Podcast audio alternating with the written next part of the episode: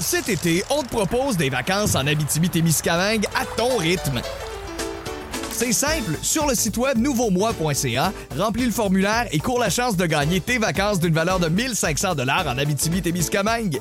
Imagine-toi en pourvoirie, dans un hébergement insolite ou encore en sortie familiale dans nos nombreux attraits. Une destination à proximité t'attend. L'Abitibi-Témiscamingue à ton rythme. Propulsé par énergie.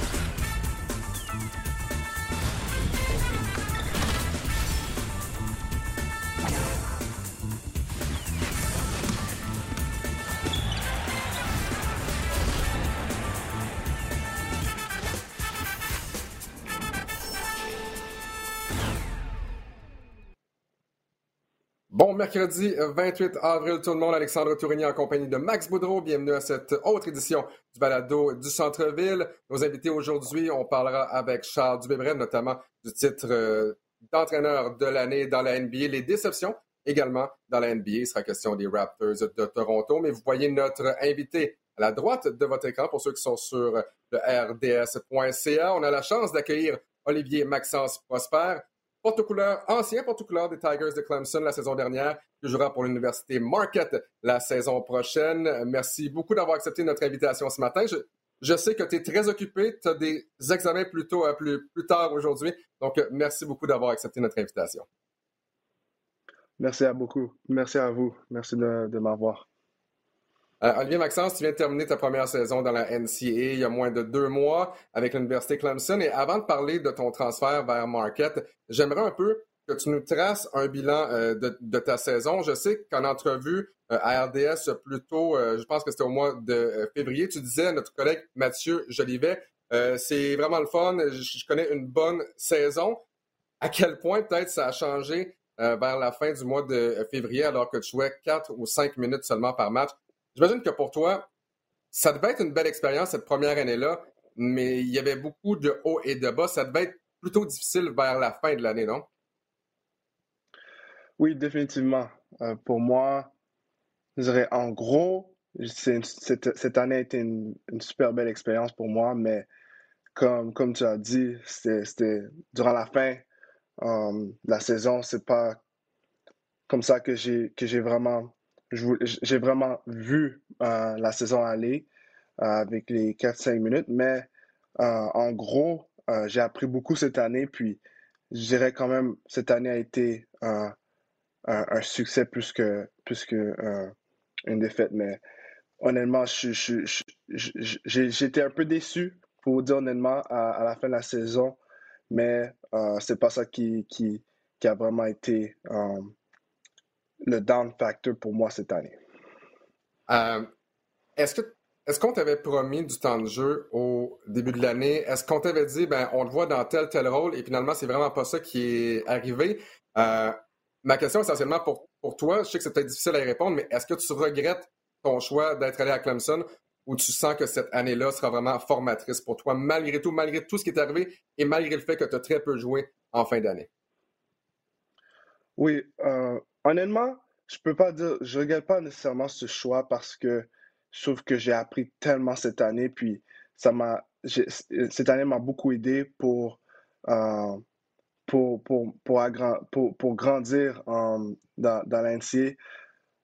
Au début de l'année, personne m'a promis du temps de jeu ou rien comme ça. Il faut toujours travailler pour obtenir son propre temps de jeu. Oui, je peux dire que c'est pas la situation nécessairement que j'avais imaginée en venant à Clemson. Mais pour te dire honnêtement, je suis venu à Clemson avec l'information que j'avais l'année passée avant de commit. Et maintenant, je connais plus. Alors, je pourrais pas dire que j'aurais fait pris une décision différente lorsque je me faisais recruter par Clemson l'année passée. Max? Salut au Max. Écoute, on sait que maintenant tu as choisi ta nouvelle destination. Peut-être expliquer aux gens le phénomène de transfert cette année habituellement, là, dans mon temps, qui fait déjà 10 ans que j'ai joué dans l'NCAA, lorsqu'on transférait, puis t'avais joué, ouais, à l'époque, t'avais joué une certaine minute, si tu décidais de transférer, tu devais t'asseoir l'année suivante, juste pratiquer avec l'équipe, mais tu ne pouvais pas jouer. Explique cette année, avec le nouveau portal, que tu vas pouvoir jouer dès l'année prochaine avec ta nouvelle université. Oui, exactement. Alors, la NCAA a décidé de changer la règle. La règle avant, c'était lorsque tu transférais, tu devais t'asseoir une année avant de pouvoir jouer. Alors, c'est comme si tu faisais juste pratiquer pendant une année, mais maintenant, ils ont décidé de changer la règle. Puis, dès que tu transfères à une autre équipe, t'es automatiquement, tu peux jouer automatiquement sans avoir besoin de s'asseoir une année. Alors, une des raisons pour ça, il y a beaucoup plus de joueurs qui ont décidé de transférer cette année dans la NCAA grâce à cette règle. Puis moi, je suis honnêtement une de ces personnes-là. Puis c'est quelque chose de très bon pour nous qui veulent jouer au basket le plus possible. Sous l'ancien règlement, est-ce que tu serais demeuré à Clemson malgré tout? Non. Moi je pense pas que je serais. C'était pas vraiment ça la raison pourquoi j'ai décidé de partir. Je pense que j'aurais toujours décidé de partir, même si la règle aurait été toujours de s'asseoir une année. Et donc, tu as choisi de jouer pour l'université Marquette. Quelles sont les autres universités qui te faisaient de l'œil et qui te voulaient finalement pour la prochaine année? Et pourquoi avoir choisi Marquette finalement? Oui, premièrement, les équipes qui me recrutaient, les écoles qui me recrutaient, j'en avais une couple j'en avais plusieurs qui étaient mid-major, high-major, mais les grosses, je dirais, mes top 3, c'était Creighton, SMU et Marquette.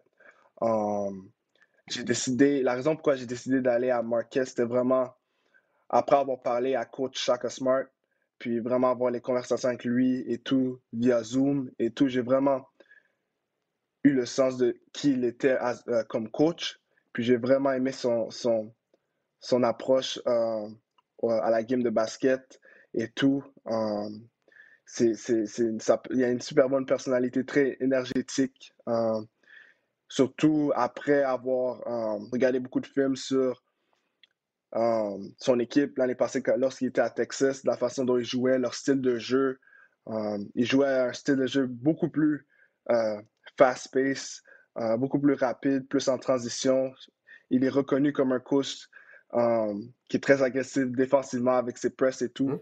Puis, avec mon style de jeu, puis je trouve que je pourrais vraiment fleurir dans son genre, dans son système. Et en gros, c'était la décision pourquoi, c'était la raison pourquoi j'ai décidé d'aller à Marquette l'année prochaine. Max? Est-ce que, côté horaire, maintenant, là, on sait que tu es en train de terminer tes cours à Clemson, qui est en Caroline du Sud, si je ne me trompe pas.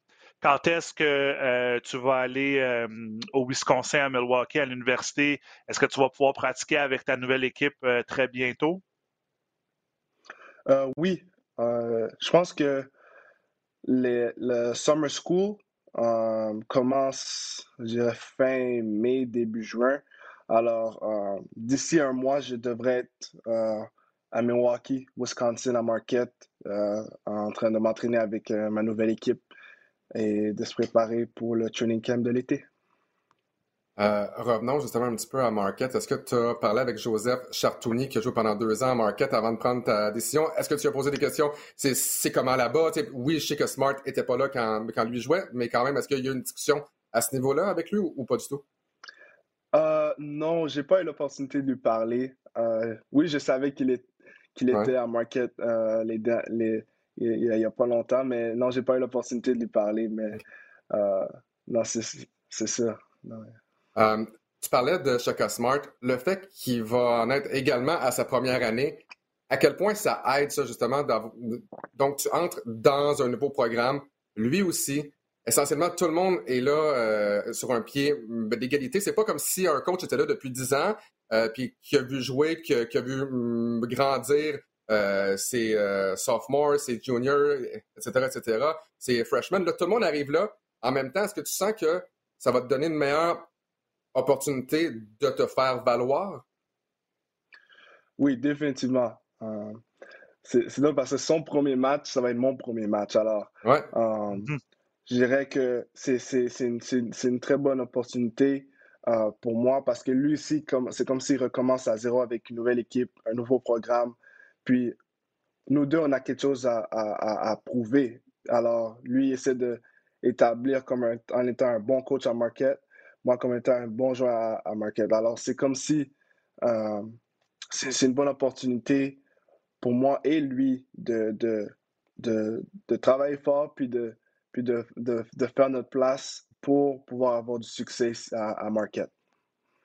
Quels sont les points de ton jeu que tu veux améliorer au cours de la prochaine année? Et c'est quoi ton plan? Je sais que c'est difficile parce que là, tu viens de transférer, mais ton plan, c'est de jouer pendant 2 ans dans la NCAA. Si ça va bien, essayer pour le repêchage de l'NBA. Tu veux jouer 3 ans, tu veux jouer 4 ans.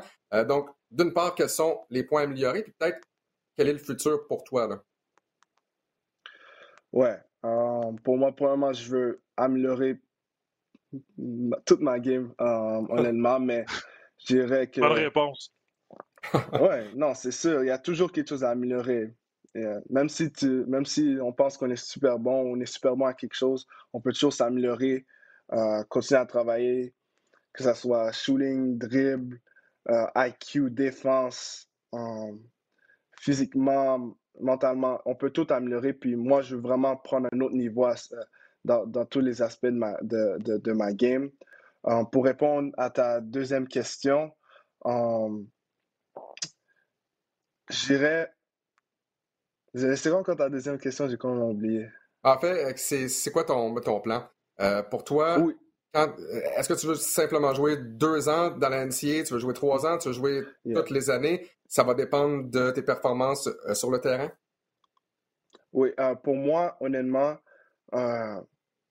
le plus rapide que je peux me rendre à NBA, le mieux. Comme si je n'ai pas à me donner un timetable, comme si pour dire je veux partir 1 an, 2 ans, 3 ans. Mais si j'ai l'opportunité de partir après 1 an, c'est définitivement quelque chose que je veux parce que mon but ultime, c'est définitivement la NBA. Alors, le temps que ça va prendre, c'est le temps que ça va prendre, mais je vais travailler super fort tous les jours pour me rendre là le plus rapidement possible.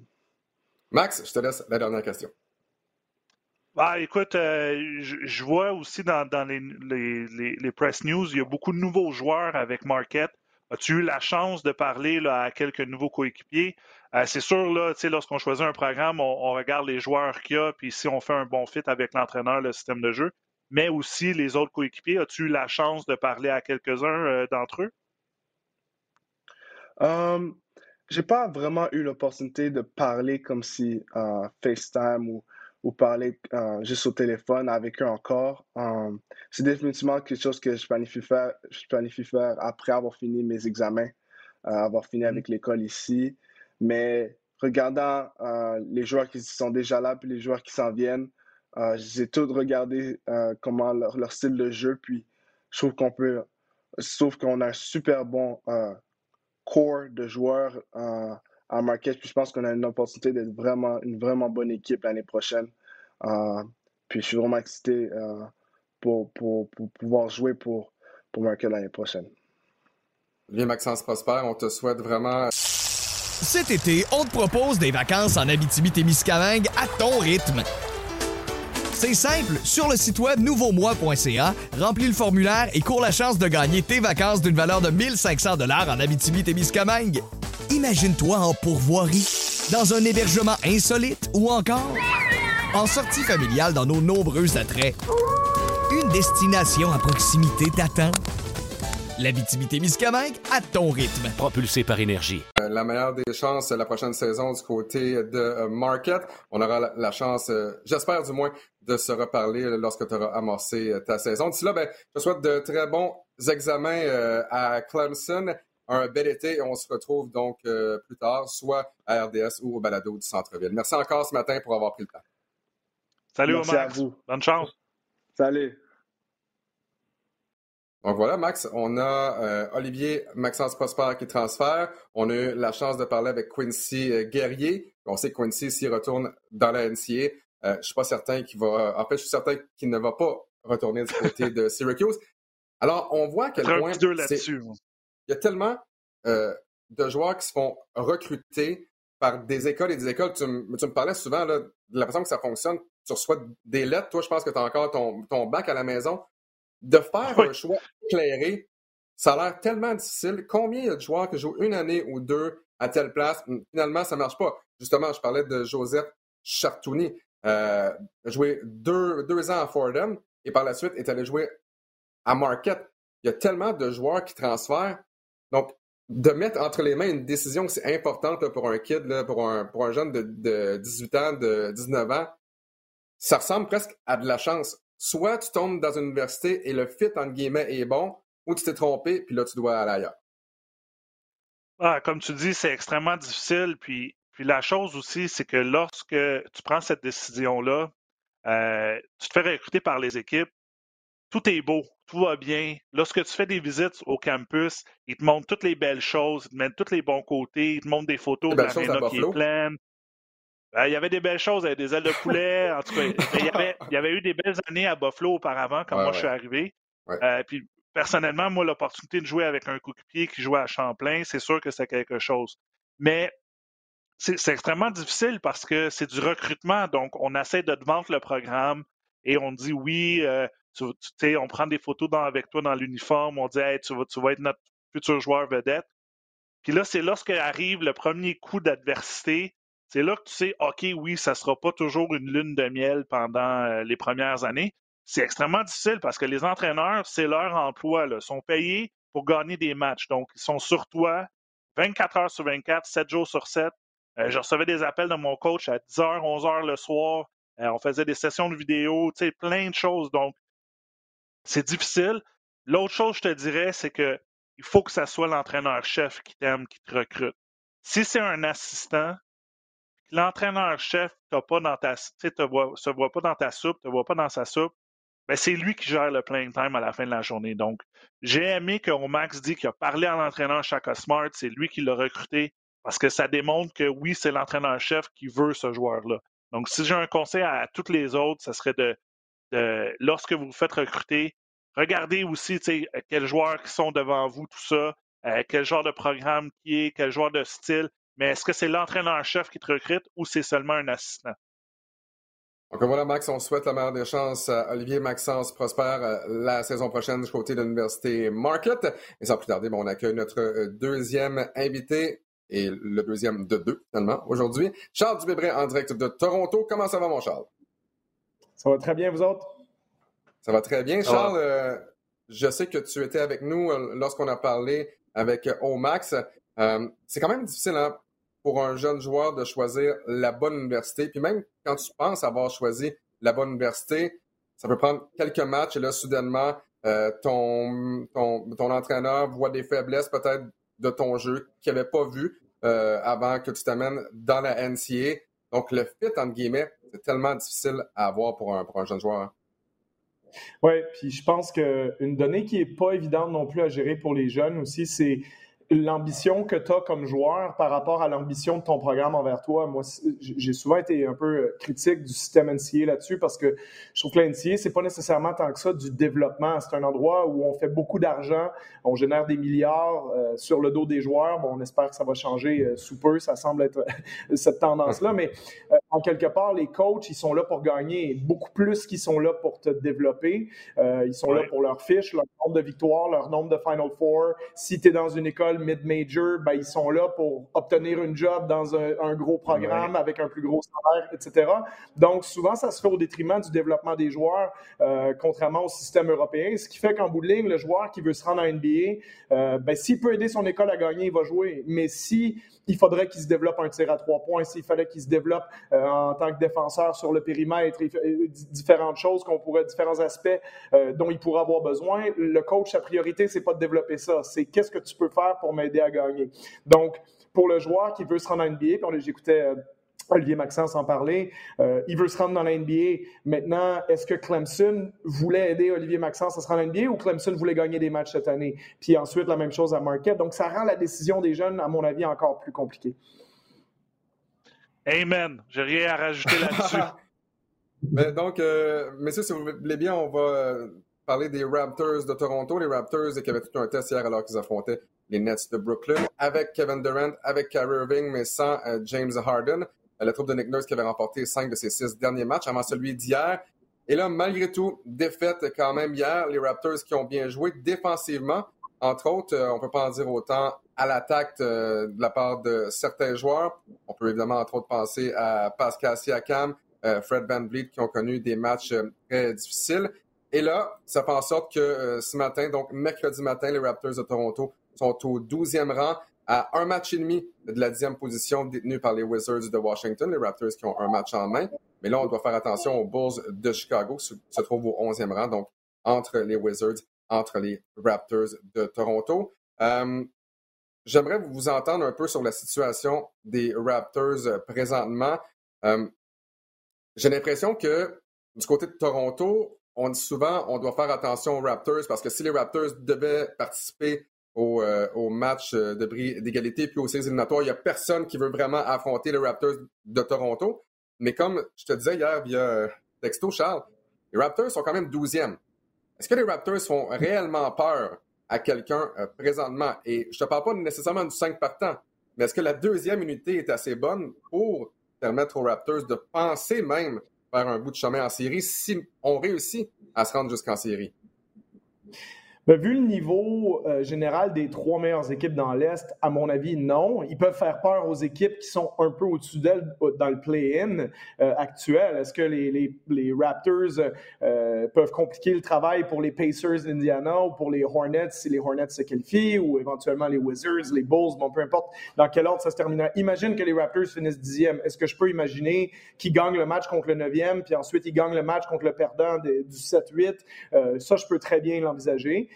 Après, la récompense de tout ça, c'est que tu vas commencer contre le numéro 1 ou le numéro 2. Donc, en l'occurrence, aujourd'hui, ce serait Brooklyn-Philadelphie. Ça peut potentiellement être Milwaukee.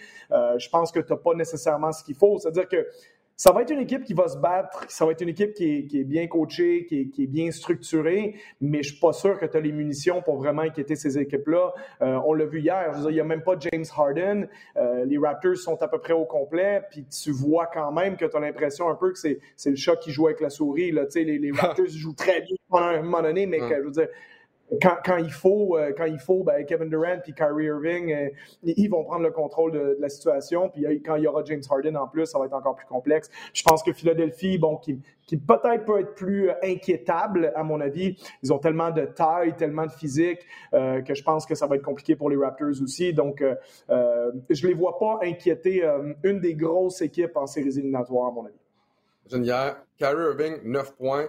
Kevin Durant, 17 points. Les Raptors se sont fait battre par les joueurs substituts des Nets de Brooklyn. Et par joueurs substituts, on veut quand même dire Blake Griffin, Mike James et Tyler Johnson également, qui ont 38 points à eux trois. Comme tu le dis, on n'avait pas Timothée Luwawu-Cabarrot, on n'a même pas fait jouer DeAndre Jordan. James Harden est blessé. Les Nets de Brooklyn, on le répète depuis le début de l'année, seront un problème. Toi, Max, qu'est-ce que tu penses présentement de la situation des Raptors de Toronto? Est-ce que tu es confiant? Parce que là, si on regarde le reste du calendrier des Raptors de Toronto, ben, bon, c'est hier, ça que je m'en allais dire. Là, c'est ça, hier contre Brooklyn, mais le reste aussi, Max, est très difficile de ce qui s'en vient. Écoute, je pense que c'est... on va avoir la réponse d'ici une semaine, là, parce qu'on joue à Denver, à Utah et contre les deux équipes de Los Angeles. Puis ça, c'est un voyage de 4 matchs. Donc, puis en ce moment, on parle des équipes pour le play-in. Mais je regarde les 3 équipes qui se bataillent pour la 10e place, puis je dois dire que les Wizards jouent du super bon basket versus les 2 autres équipes. Les Raptors jouent quand même du bon basket, 6-4 à leurs 10 derniers matchs.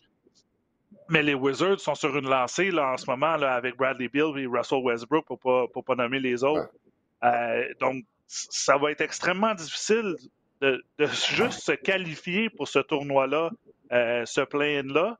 Et la semaine prochaine, mais je veux dire, les 4 prochains matchs vont sûrement nous dicter où vont finir les Raptors. Est-ce que les Raptors vont se batailler jusqu'au dernier match, le 16 mai, pour la 10e place, ou l'écart va être trop grand maintenant et on va penser au futur, là, puis essayer d'avoir le meilleur choix au repêchage possible? Charles, je voulais que tu viennes nous parler ce matin des entraîneurs de l'année dans la NBA. En fait, quels sont les entraîneurs que tu vois comme étant les finalistes au titre d'entraîneur de l'année? Mais j'aimerais qu'on ajoute une coche supplémentaire parce que souvent, j'ai l'impression que les amateurs, je pense que les médias ont fait partie du problème aussi, là. On regarde quelles sont les formations qui ont les moins bonnes formations sur papier. On va prendre comme exemple les Knicks, OK? Les Knicks sont 4e, fiche de 34 et 28. Là, on se dit, regardez à quel point cette formation-là est moins bonne que telle équipe, telle équipe, telle équipe.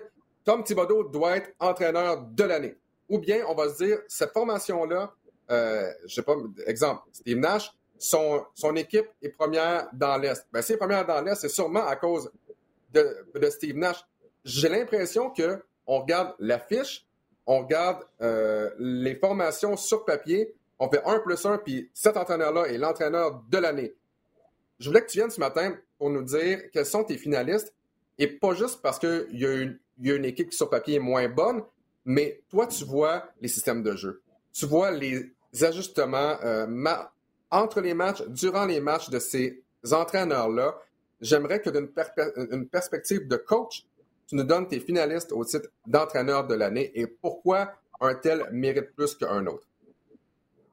Oui, c'est intéressant ce que tu dis, Alex, parce que effectivement, souvent le titre d'entraîneur de l'année, c'est le titre de l'équipe qui a surperformé par rapport à son niveau. Puis c'est aussi le credo des bons entraîneurs de faire surperformer des équipes, parce qu'en quelque part, c'est plus facile de gagner quand tu as plus de talent. Puis si tu n'as pas de talent, ben, normalement, tu ne seras pas très bon.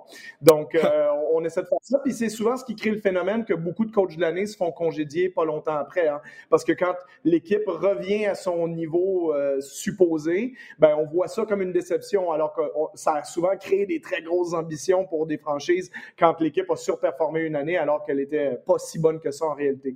Donc, pour cette année, comme n'importe quel trophée dans la NBA, il y a beaucoup de personnes qui le mériteraient. C'est comme quand on parle MVP, j'entends des gens dire « Steph Curry mérite le MVP ». Oui. Il le mérite, tout comme Jokic, tout comme Embiid, tout comme potentiellement Antetokounmpo, Lillard, mais il y en a juste un qui va le gagner.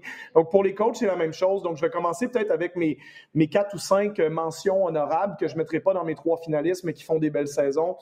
James Borrego à Charlotte, c'est une équipe qui joue bien match après match avec ce qu'ils ont. Une petite astérisque à côté de son nom, mais Nate McMillan a complètement transformé Atlanta. Oui. Bon, il ne sera pas dans les finalistes, à mon avis, parce qu'il a seulement coaché 28 matchs, donc avec la fin de saison, ça va faire une quarantaine sur 72, c'est probablement pas assez, mais faut mentionner son nom pour le travail qu'il a fait à Atlanta.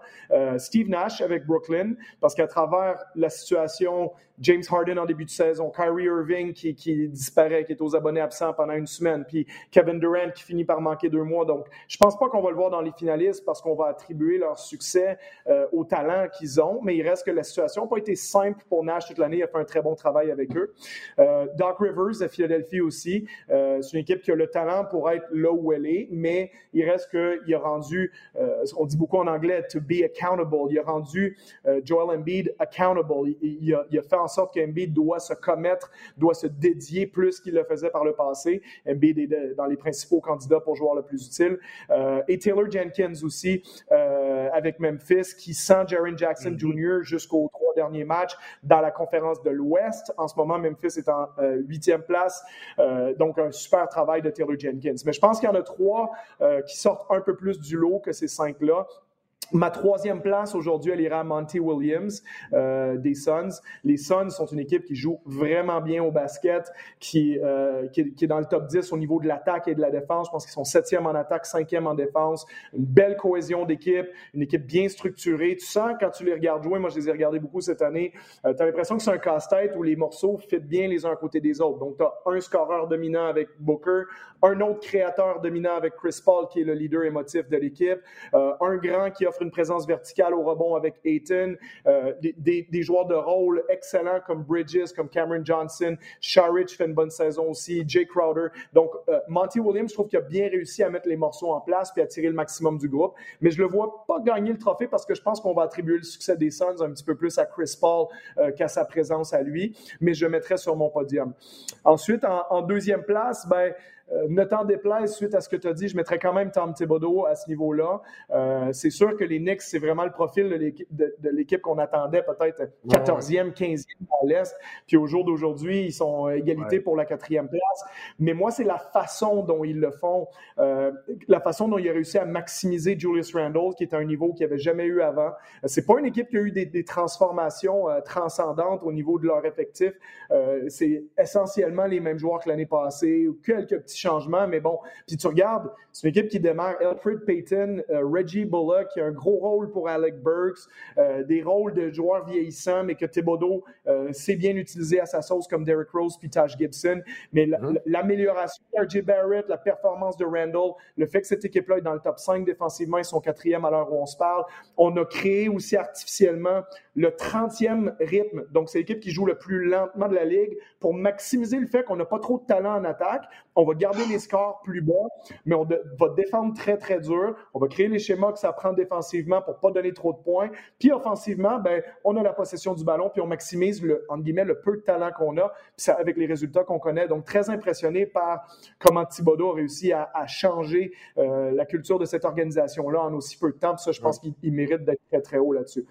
Parce que, et pour terminer, avant, moi, ce que je me demandais, c'est ça. Est-ce que c'est Randle qui fait bien paraître Thibodeau? Est-ce que, tu sais, parce que souvent, on va dire, tel joueur a progressé cette année. Mais est-ce que Julius Randle aurait progressé cette année sans Tom Thibodeau? Ça, c'est le genre de question qu'on peut se poser aussi. Est-ce que sa progression est attribuable à Thibodeau ou Randle, cette année, a dit, bon, ben là, il faut que je m'améliore? Tu sais, souvent, c'est là où je me dis à quel point l'entraîneur a vraiment un rôle dans l'amélioration du joueur X ou Y. Est-ce que RJ Barrett aurait connu la même saison sans Thibodeau? C'est une bonne question. Oui, c'est une bonne question, puis ça revient un peu au débat de l'œuf ou la poule, mais il reste que comme coach, tes deux travaux principaux, c'est que tes joueurs performent à leur maximum et que ton équipe performe au maximum. Donc, on pourrait dire, bon, ben, c'est Thibodeau bénéficie de Randle ou l'inverse. La réponse, c'est probablement un peu des deux. Parce que Randle aurait très bien pu le faire l'année passée, l'année d'avant. C'est pas comme s'il était à sa 2e ou 3e saison. Il est à sa 7e année. Donc, moi, je pense que c'est attribuable peut-être à la confiance absolue que Thibodeau met en lui.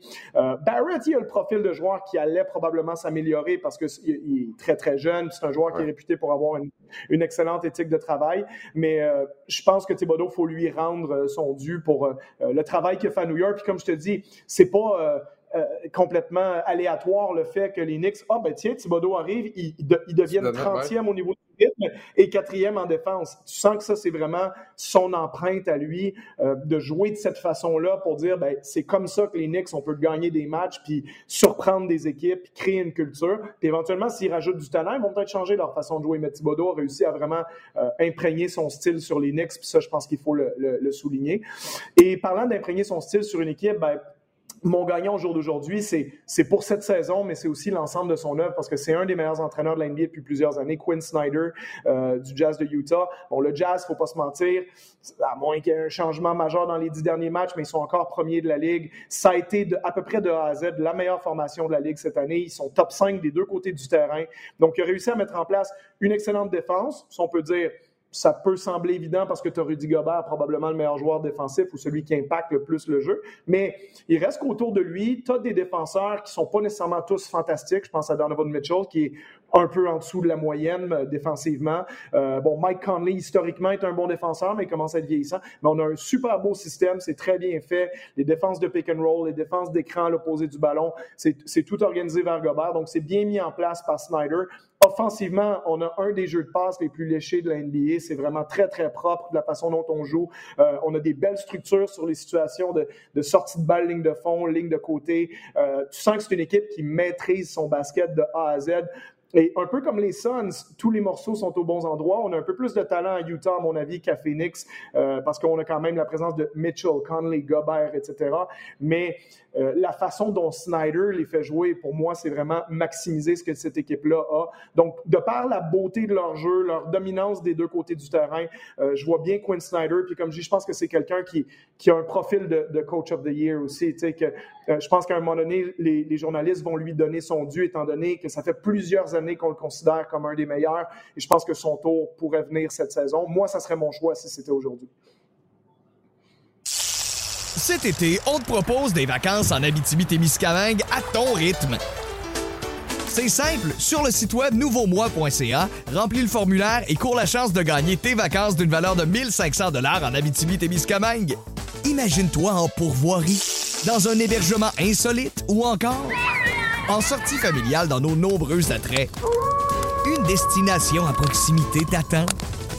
L'Abitibi-Témiscamingue à ton rythme. Propulsé par énergie. Oui, très, très intéressant. Donc, on verra dans les prochains mois qui sera nommé entraîneur de l'année du côté de la NBA. Messieurs, si vous voulez bien, on va terminer cet entretien par la course aux séries, tant dans l'Est que dans l'Ouest. Hier, on a vu les Celtics de Boston et un match contre le Thunder d'Oklahoma City. Ça n'a rien à enlever à Thunder et à notre ami Lou Gansdor, là, de perdre contre une formation qui s'en va vraiment vers le fond du classement dans l'Ouest, surtout à domicile. Faut quand même le faire. Donc, quelles sont peut-être vos déceptions, tant dans l'Est que dans l'Ouest, à moins d'un mois de la fin de la saison? Finalement, quelles sont les formations? Ça peut être les Celtics. Quelles sont les formations qui ne devraient pas être là où elles sont présentement? Je pense justement aux Celtics. Est-ce que les Celtics devraient être en train de se battre écoute, pour une place parmi les 6 premiers? Je pense pas. C'est une formation qui devrait être beaucoup plus haute. Donc, quelles sont pour vous vos équipes qui ont moins bien performé tant dans l'Est que dans l'Ouest? Peut-être à commencer avec Max Boudreau. On va commencer dans l'Ouest. Une équipe qu'on a souvent de joueurs peut-être le plus de la Ligue. Les Pelicans à Nouvelle-Orléans, personnellement, avec le talent qu'ils ont, classement aujourd'hui, puis je me frotte les yeux un peu de les voir. On dirait que David Zion, on à ce là performe mieux qu'elle performe, surtout avec des joueurs comme Ingram, Williamson, qui sont, deux joueurs là, étoiles. Moi, de mon côté, ma déception, si je peux dire entre guillemets, si c'est une déception, ça serait la Nouvelle-Orléans. Et ben, du côté de l'Est, c'est le partisan en moi. Ma déception, c'est pas plus loin que Toronto. Donc, personnellement, Toronto, au début de l'année, avec les joueurs qu'ils avaient, je sais qu'on regardait le talon d'Achille qui était à la position de centre, mais on se disait, écoute, ben, il ne va pas nous mal paraître. Complètement faux. Mais je voyais les Raptors au moins finir 7e, 6e, se batailler pour la 6e place. Et en ce moment, on se bataille pour la 10e. Donc, ça serait mes deux équipes là, dans l'Est et dans l'Ouest. Oh. Oui, je suis d'accord avec toi, Max. Je pense que la Nouvelle-Orléans, dans l'Ouest, clairement, pour les raisons que tu as mentionnées, mais c'est une équipe qu'on attendait, disons, un petit peu plus haut que ça. Pour moi, je les voyais clairement dans le tournoi play-in. C'est pas juste en dehors, en train de se battre pour le faire. Donc, déception dans l'Ouest. Puis oui, je pense que la déception numéro 1 dans l'Est, malgré toutes les raisons, le déménagement à Tampa, etc., les blessures, la COVID, puis tout ce qui est arrivé. Bon, c'est sûr que les Raptors, c'est la déception numéro 1 de l'Est. Je pense que je mentionnerais dans la même phrase aussi une équipe dont on ne parle pas beaucoup, mais c'est les Bulls quand même. On les attendait un petit peu plus haut que ça cette année, surtout avec l'échange de Vucevic qui n'a pas donné grand-chose en termes de résultats depuis qu'il est arrivé là-bas. Donc, ça leur cause des réelles questions, à tout le moins pour cet été puis le futur avec l'extension de contrat de Zach LaVine qui va s'en venir.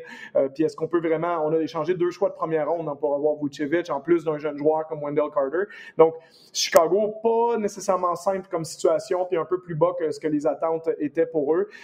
Puis les Celtics, je les mettrais là-dedans un petit peu, mais pas complètement parce que c'est une équipe, on sous-estime, je pense, que l'érosion du talent qu'il y a eu à Boston depuis 2 ans. Écoute, il y a 2 ans, cette équipe-là, quand tu y penses, il y avait Gordon Hayward, Al Horford, Terry Rozier, Kyrie Irving, Marcus Morris. Tu sais, c'est littéralement 5 des 7 meilleurs joueurs d'il y a 2 ans ne sont plus dans cette équipe-là. Bon, je pourrais dire 5 des 8 si j'inclus Marcus Smart. Puis, pour tout ce monde-là, tout ce qu'on a récupéré, c'est Kemba Walker. Donc, dans le sign and trade avec Terry Rozier, puis sans vouloir partir une trop longue parenthèse, on pourrait argumenter cette année que Terry Rozier est peut-être aussi bon que Kemba Walker. Je ne sais pas si ça va être vrai pour la suite, mais sur cette saison, c'est pas loin d'être vrai. Ouais. Donc, il y a eu une grosse érosion de talent à Boston qu'on voyait il y a 2 ans. Rappelez-vous, quand il venait de faire une finale de conférence contre LeBron James sans Kyrie Irving, on se disait, ça, c'est la future puissance de l'Est. Super coach, super équipe, tout ça. Puis là, soudainement, on se rend compte que, à part Jaylen Brown puis Jason Tatum, on n'a peut-être pas grand-chose, en fait. Donc, je pense que ça, c'est la vraie cause de la saison difficile des Celtics, mais eux aussi vont devoir éventuellement se poser certaines questions. Ils ont 2 super pièces, 2 joueurs étoiles de moins de 25 ans, c'est génial. Tout le monde voudrait avoir Tatum et Brown, mais qu'est-ce que tu mets autour? Puis ça, je pense que c'est la cause de la déception des Celtics jusqu'à maintenant cette année. Alors, question au balado du centre-ville, on a 3 très bonnes pièces de 30 ans ou plus. C'est juste qu'on est plus vieux. On est vieillissant. C'est correct. Ça, on appelle ça l'expérience. Charles Dubé-Bret, merci beaucoup. On n'est pas cher. Moi contre un minimum. Oui, c'est ça. c'est Peter qui nous fait mal, mais il n'est pas là. Il n'est pas là pour se défendre. Charles Dubé-Bret, merci beaucoup pour ton temps ce matin. Toujours un plaisir. On se retrouve mardi prochain pour un programme double sur les ondes de RDS. Salut Charles. Salut Max, salut Alex. C'est Charles. Bye. Donc, Max, on va terminer cette édition du 28 avril du balado du Centre-Ville avec tes fameux héros et zéros de Boudreau. On va commencer avec tes zéros, pourquoi pas, ou ton zéro. Écoute, comme j'ai dit, je ne vais jamais pinpointer un joueur. Je suis un ancien joueur, donc je sais que je suis maintenant dans la catégorie des médias, mais je vais toujours dire que mes zéros, c'est une équipe.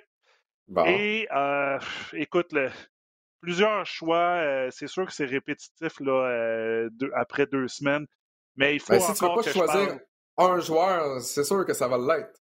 Non, mais je veux dire, une équipe zéro, donc c'est une équipe qui va nulle part, et voilà 2 semaines, elle allait nulle part, et ils vont encore nulle part. Je pense que voilà 2 semaines, je parlais du Thunder. Ils ont gagné hier contre Boston, donc je vais les exclure, mais je vais encore parler du Magic. Écoute, du côté d'Orlando, on est vraiment en mode tank, si je peux dire, si je dois utiliser l'expression. Oh ouais. On veut aller pour le choix numéro 1 qui est Cade Cunningham, d'après moi, de l'Université d'Oklahoma State. Mm-hmm. On a perdu 6 matchs d'affilée. C'est la plus grosse séquence en ce moment. Mais écoute, on le voit, là, on a liquidé tous nos joueurs. Charles en parlait. On a liquidé Fournier, Aaron Gordon, Vucevic à Chicago. Donc, on le sait, mais faut que je les inclue. Mention honorable, si je peux dire, à Portland. En ce moment, depuis l'échange de Powell, on a regardé un peu Portland, mais ils sont seulement 3 et 7 dans leurs 10 derniers matchs. Ils sont en train de dégringoler. Là. Ils étaient presque 4e dans l'Ouest et maintenant là, sont 7e. Puis tu as les Grizzlies de Memphis qui commencent avec le retour de Jaren Jackson Jr., donc commence à être en santé, qui joue du bon basket, et tu as les Spurs et les Warriors qui m'amènent à mon héros de la semaine que tout le monde parle. Ah, mais attends, Max. Hier, les Warriors, quelle première demi absolument horrible pour la troupe de Steph Curry contre les Mavericks, contre ta formation préférée. Écoute, là, on a marqué 29 points en première demi du côté des Warriors. J'ai fermé la télé, c'était 36-12 après le premier quart. J'ai dit, OK, c'est fini, on oublie ça. Puis je pense qu'elle a fini 133-103.